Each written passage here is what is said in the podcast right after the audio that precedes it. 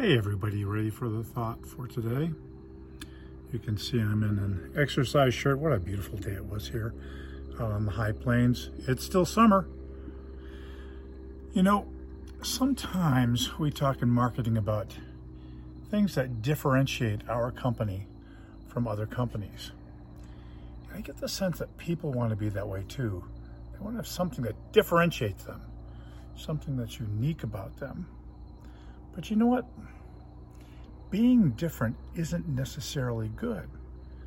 As a matter of fact, it could be a little vain, a little egotistical. You want to be your real self, your real, not just your real self. You want to be your real good self. The thought for today don't try to be different. Try to be your good self. I love you. I'll see you again soon.